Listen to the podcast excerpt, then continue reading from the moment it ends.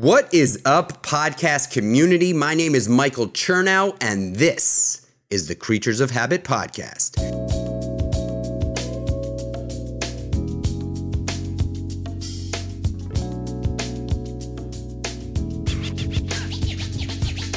Habits are everything, and on this show, I will be interviewing some of the most inspiring, motivated, and high performing humans on the planet to learn about the daily habits, routines, and rituals that help keep them focused, determined, on top of their game, and ultimately happy. My journey from the depths of addiction and misery to success as a family man and serial entrepreneur was only made possible by replacing bad habits with great ones. And my mission in life today is to share that story and the story of others with you to bring value and life changing tools to as many people as possible. So sit back, relax, and pay attention because what you hear in this podcast today can potentially change your life. Let's go. So I uh, I have previously interviewed you on Born or Made, uh, the last podcast I did, and on that podcast you you shared that you weren't much of a habit man because your life is kind of crazy all over the place. But I I'm curious to know if that's changed at all this podcast is obviously all about habits, trying to understand the habits of human beings that just crush it in life. And so this is a, a purely value add 30 minute bite sized podcast where I get to meet people like you and ask about your habits. I recall that interview. I actually want to go look back at it. I think if I didn't make myself clear, what is clear to me now is I still don't have the habits the way that I think our society pegs them like I do this at seven, or I do this every Monday, Wednesday, Friday. But I have an incredible habit of gratitude. It's a very real thing. I don't categorize it as meditation. I don't categorize it as prayer. I don't even categorize it as spiritual, but I categorize it as this micro perspective moment that is something I probably I don't know if I wake up to it, but it is inconceivable for me to live a day of my life without talking to myself in the most specific way, the way we do. Like, you know, like if I'm silent right now and what I said to myself, like in words, everybody you care about is healthy. You fucking won. Forget everything else. Or it's just kind of there in the subconscious. I live a habitual life of gratitude. I really do.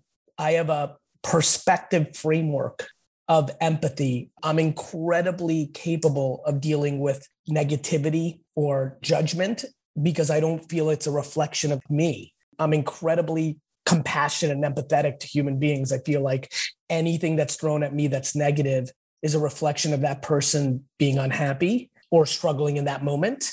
And I deal with it with empathy, compassion, and my overall framework is gratitude. And I think in a lot of ways, I feel like the most habitual person on earth. Were you always that way, or was that something you had to work on? Were you always able to not allow negative people to impact you and penetrate how you feel and carry their weight and be able to say, you know what, that person is probably going through some tough things right now, and I'm cool with that, and I'm gonna, I'm not going to allow that negativity to impact my moment. Ages five to twelve, I would tell you that I cried a ton I cried every time I lost in anything. I cried a lot when I saw other people picking on people. And I cried a lot when my uncles or relatives were inappropriate in society, like politically incorrect. Just a guy who felt everything. You know, all my intuition now, all my empathy now, such strengths, right? As a man and as an operator. Do you still cry? You know where I choke up a little bit? When I get awards and my parents are there, my entire speech is always basically the same because it's my perspective, which is I'm a byproduct of really great parents and circumstance, and it really worked out for me. And I'm very grateful. It keeps me incredibly grounded. I don't think a lot of what I've accomplished is me. I think it's a byproduct of them. And so I get into that place with crying, but I felt everything. I didn't know how to handle the intuition and the empathy, but I very much had a sense of pride, confidence, and I, I don't think I had compassion for people because it was just too, I was too young. But peer pressure or getting picked on in junior high or high school was met with indifference. Gratitude is a massive part of my life. Gratitude is not something that I always had. And I know that just listening to you, knowing you, understanding the kind of person you are, and it's probably hard for a lot of people to actually see that because of how busy you are and how many things you have going on. But the amount of gratitude would you say that you have today is greater than ever before in your life based on the things that you put on the map? Yeah, but I don't think it's because of the success. I think it's because of the maturity and wisdom that comes along with age. I always had it, so it's been easy. I think a lot of people get it in their 80s and 70s. You know, like I see that a lot. Like people that weren't inherently grateful start to just count their blessings of being alive. You know, as they see their friends die, their relatives die. So I think simplicity is a huge part of my life. I think a lot of people complicate things. I keep simplicity and gratitude, I think, are kind of cousins in some ways. And so I do feel that I am more grateful now, but I think it just comes out of living, of like awareness. One thing that I just I, I'll say, and I and I think something that I've learned from you, from knowing you, is that you have a real ability, not only in simplicity but in trust. Like I feel like you have the ability to see something and then making a decision and just fucking doing it. And that comes out of lack of fear. And I was just going to say, I want to understand how you perceive fear and what place fear plays in your life. Fear is fake. Fear is the biggest poison in our society. My life's mission is to attack it, downgrade it, demonize it, soften it, challenge it, and eliminate as much of it from the people I care about every single day of my life.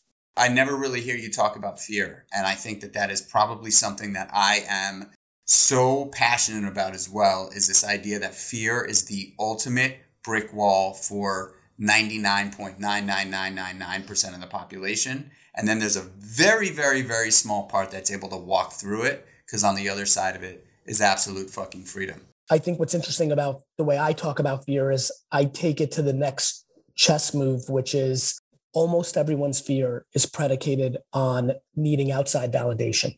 Most people fear because they don't want to fail in front of people. And I don't give a fuck about the stands when I'm on the field. The fans in the stands are incredibly important and wonderful. They're just not the people on the field. And whether they're booing for you or cheering for you, if you're incapable of tuning them out, you will either become way too high on your own supply. If they cheer too loud, you're going to lose your humility if you believe it. And if they boo too much, you're going to become a shell of yourself and be fearful.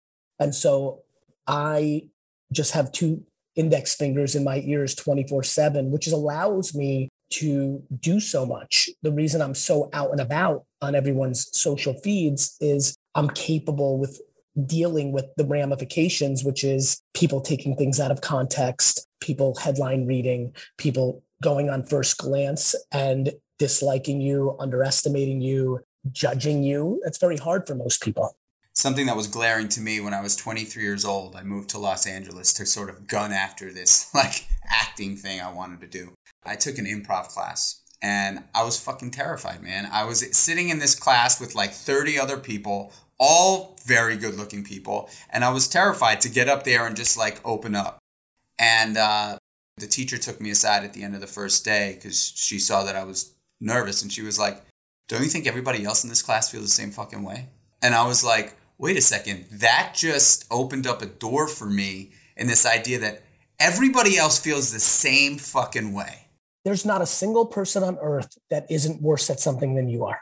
You know, like no matter what somebody says, you can counter it with, yeah, okay, that's wonderful. You make more money than me, but I'm much kinder to my dog than you are to yours. That's a logical sentence that I think has validity in our society. I cook better than you. My siblings have a better relationship with me than yours do with yours. And you can play them all out. And whether one weighs one thing better than other, you know, everybody gets to pick what they think is a good attribute, right? Loyalty is more important than kindness. Somebody said to me the other day and said, not for me, but I love you for that. Like, cool. Like you do you. Like if that's your framework on life, I think loyalty is an incredibly beautiful uh, attribute. I also think that people use loyalty a lot as a disguise to do bad behavior. Like there's a million things that one can mm-hmm. chat about. People fake kindness to get what they want. That's manipulation. That's not kindness. You can be loyal and still do things that aren't awesome. Like I just wish people understood that Nate, who was my intern for a long time, then my admin, and then my partner in Empathy Wines. He's like a little brother to me. And we played tennis a lot at one point, and I would beat him every time. And twice he was up 5 2 or 5 1. I think 5 2, 5 2. I beat him both times. And I would razz him about it because those are devastating losses. And finally, I said to him, I said, Hey, next time I razz you, I want you to look me dead in the face and ask me what my handicap is in golf because he's remarkable. He's a scratch golfer and I can't golf at all. I don't golf. And then he started doing it and it made me like really happy. And I, I think that's the example that I want everybody who's listening right now. Like everybody else sucks at something too. I want to know your morning routine. I wake up, I immediately look at my phone. You know, I know a lot of my friends actually have done real cool stuff like no first 30 minute. I love all that stuff that's emerging, uh, but I look at mine. It actually makes me feel a lot better because I have to address something or I don't. Do you wake up at a specific time or you just wake up whenever? I mean, it completely varies, right? Like some days I have to wake up at 6:30 in the morning. Some days I can sleep in and my body will naturally wake up at 8:15. One thing that I challenged myself five or six or seven or eight years ago is, oh, wait a minute. When I talk about work ethic, people think I'm not sleeping. So I started really overeducating my community. I'm like, my sleep, about six, seven, eight, nine, ten. Those are real numbers. To me, it's not about how little or how much.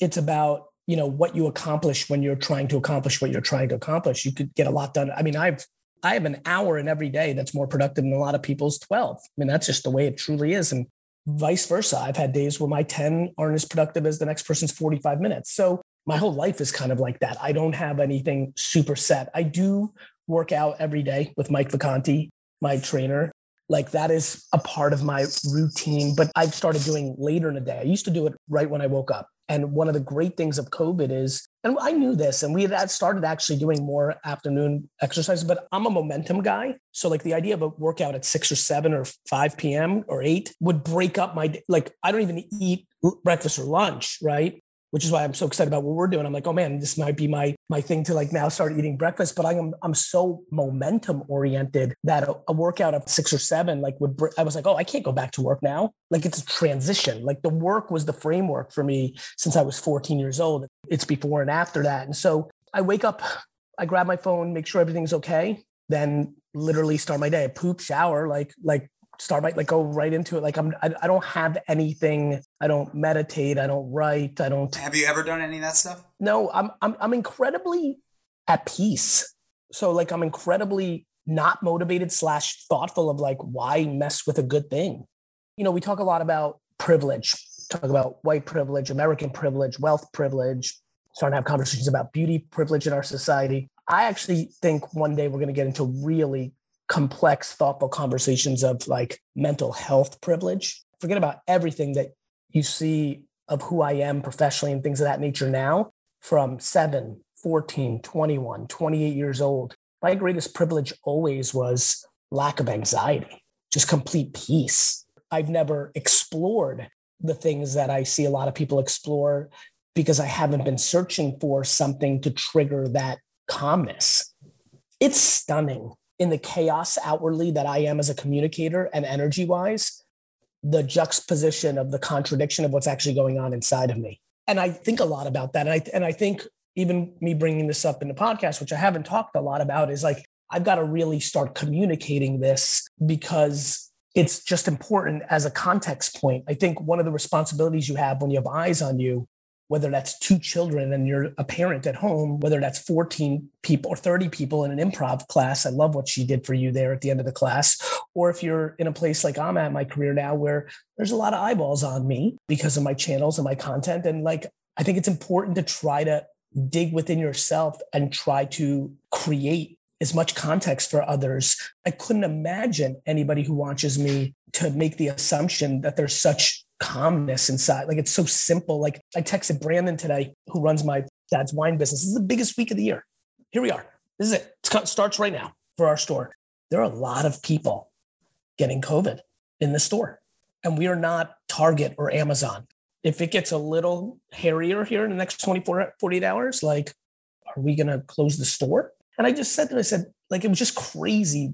The communication I just had four hours ago. I'm like, it is what it is. Like, it's okay let's make sure everybody's healthy in a store. We got all the tests. We're doing all the right things first and foremost. It's just at the end of the day, it's just money. There's no chance professionally to make back this week. we're not going to hit numbers. Like that's that's going to be it. Like, and by the way, there's ramifications of that. Like, Wine Library is not, you know, Amazon, right? So like, there are people that might be let go in Q1 because of it. There's a bonus that won't happen to somebody who really earned it. Like, it's you get scared about things like that. You can't, especially when you care. But at the end of the day, it's just money. I'm kind of like so in love with being an entrepreneur. I'd be okay being not a good one. Like it's my art. Does that make sense? I don't have validation in my success. Even since we've met, you know this, a lot's happened with me. And it's just like, there's nothing different going on. The mentality of an entrepreneur is ultimate hunter, ultimate discovery junkie, like lives for the uncertainty. There are people in upstate New York that hunt the whole entire hunting season.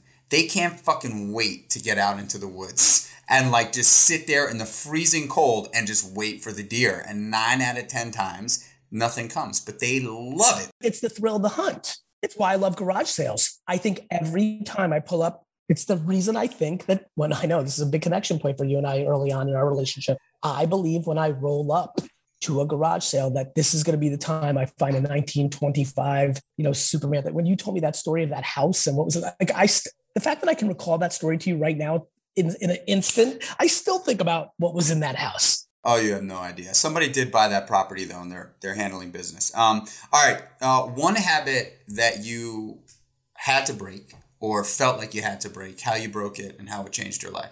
At 38 and a half years old, talking like a 10 year old, at 38 and a half years old, I put my head on the window on a Delta flight. I remember it was Delta for some reason. I, I fly them all and said, This is a mistake. I'm not going to win with my health and wellness package. When I finally weighed myself and started this program with Mike Vacanti, and then I had Jordan and then back to Mike, I was 188, not a muscle in my body. I'm boarded first class, just to give you, the whole picture. So people are, you know, I'm in the plane right away. It's a long day, I'm tired. I always say that I'm a smoke to fire guy. Like before I do anything, it's running in my head for a little while. It's a little smoke, and I'm selling myself. So it was in the era that I started realizing I feel like I probably gained like a five to 10 pound of fat in like a 12 month period where I just knew like, okay, this is starting to like my metabolism isn't what it used to be. I used to get away with everything. Like I have not a good habit when it comes to eating well and exercising. And I just, I was like, all right, this is different. Like I'm going to lose. Like I'm going to, I'm going to be sick. I'm going to have less life years. Like this is bad. And so I decided on my 40th birthday that I would get my shit together. This is where my psyche was. I have this big talk with myself and I decide, okay, when I'm 40, on my 40th birthday, I'm going to get at it. By the time this two or three hour flight flew, I convinced myself that I would start at 39. And by the time I landed, I decided I was going to start right away. I had the breakthrough. I realized what was going to work. If I was accountable to somebody else, I would crush because I wasn't accountable to myself. I'm a great leader and business like CEO because I really genuinely think I work for everybody else. That was the biggest habit. I had to create a habit to fix what I knew was a massive vulnerability. Because you obviously have an enormous ability to make a decision and stick to it. And then also, when you feel like shit's not going the way it should be going, you also have the ability to just say, fuck it and pull the plug. Do you use that accountability thing in other areas, or was this like a very specific thing? Because obviously, this is a time of year where people are trying to do what you did on that plane right now. I say commit to one great thing every morning. Commit to one great thing. Ideally, that has a relation to food. Our relationship to food is so intimate. This podcast is brought to you by, you guessed it, Kreatures of Habit. Kreatures of Habit is a lifestyle and wellness brand rooted in functional nutrition. The protagonist is a superhuman, incredibly delicious instant and overnight oatmeal blend developed to feed your body the most optimized blend of vitamins, minerals, and macros. With premium oats, 30 grams of plant based protein, omega 3 fatty acids, vitamin D3, a probiotic, and digestive enzymes in each pouch, you will never have to think about what to eat for breakfast, pre workout, or post workout meal, or a healthy meal any time of the day in a pinch. Made four simple and convenient ways one, just add hot water. Two, overnight in the fridge. Three, add to a delicious smoothie, or simply put in the microwave. Take the stress out of worrying about what to eat for a healthy and delicious way to kickstart your day. And if you fast, this is the perfect meal one as it delivers wellness, satiety, and delicious flavors. Pop over to kreaturesofhabit.com. That's kreaturesofhabit.com with a K, kreaturesofhabit.com and put in promo code KOHPOD20 for 20% off your first order. Um, last question, dude, and this is a big one. What's it all for? Why are you such a, an, an animal when it comes to business and your passion for your family and all of it? Like, what do you think it's all about? Because my mom and dad put it in me. You know, that's why. And and then what when you first asked it, my initial thought was, why not? We got one at bat. 400 trillion to one is the current scientific odds of becoming a human being. Like, why not try to enjoy it? Like, you can be cynical and complain and look for negativity your whole life and then just go into the ground and call it a day. And then what? What did you accomplish? It's more like, why not? But I think why did it happen is because the circumstances of being born in the Soviet Union, having an insanely all time mother, having a work ethic, kind of commendable, honorable dad. 1980s New Jersey is a big fucking factor for me. I know New York is for you. Like just that East Coast thing is an East Coast thing. It just is. Gary, I appreciate you, brother. I appreciate everything about you, man. Love you very much. And um, I'll speak to you soon, my bro. Thanks for having me. And there you have it, folks. I hope we delivered some valuable content for you to implement into your life on a daily basis. Please remember that our habits have the power to make us or break us.